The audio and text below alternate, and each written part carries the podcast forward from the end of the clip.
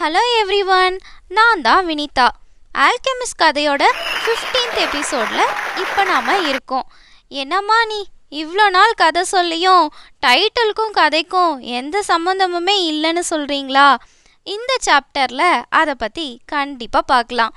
போன எபிசோடில் Santiago one இயராக crystal கடையில் வேலை பார்த்து சேர்த்து வச்ச காசில் திரும்ப ஆடுங்க வாங்கி ஷெப்படா ஆகலாமா? இல்லை புதையில தேடி பிரமிடுக்கு போகலாமான்னு யோசிச்சுட்டு இருந்தான். அவன் ஃபஸ்ட்டு ஃபஸ்ட்டு டான்ஜியர் வந்தப்போ கசப்பான டீ குடிச்சான்ல. அதே கடைக்கு மறுபடியும் போகிறான் அதான் திருடனை மீட் பண்ணானே. அந்த கடை தான் டீ குடிச்சிட்டு இருந்தப்போ அவனுக்குள்ள ஒரு பெரிய மன போராட்டமே நடக்குது.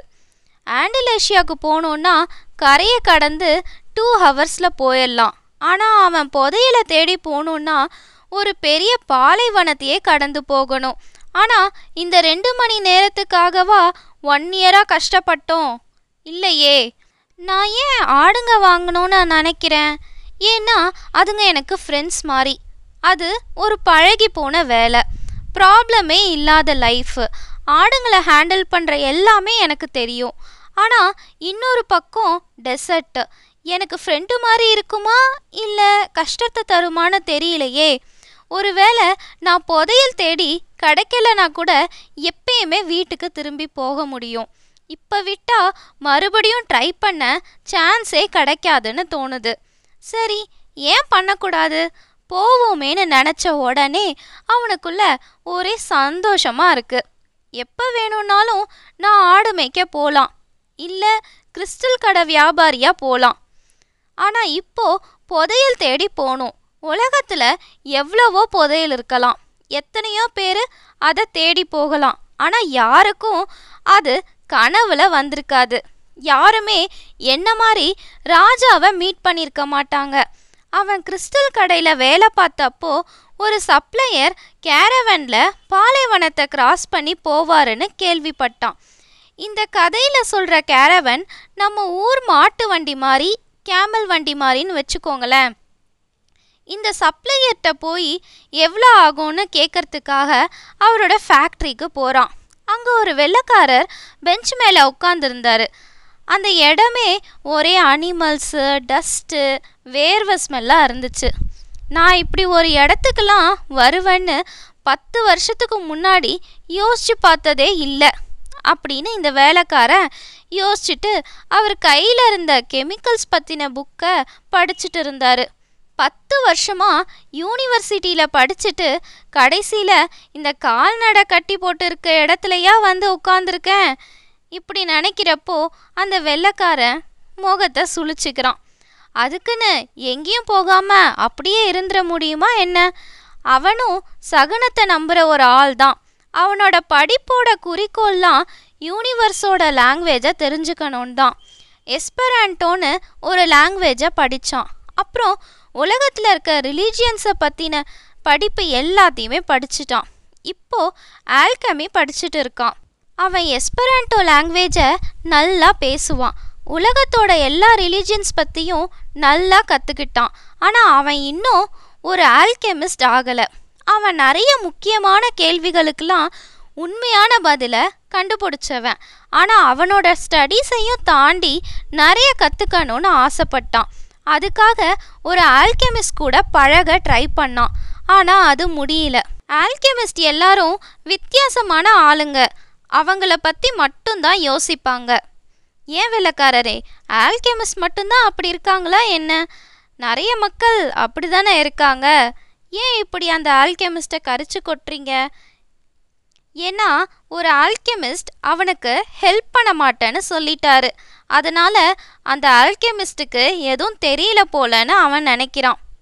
அவங்க எப்பயும் அவங்களோட நாலேஜை யார்கிட்டேயும் ஷேர் பண்ணிக்க மாட்டாங்க.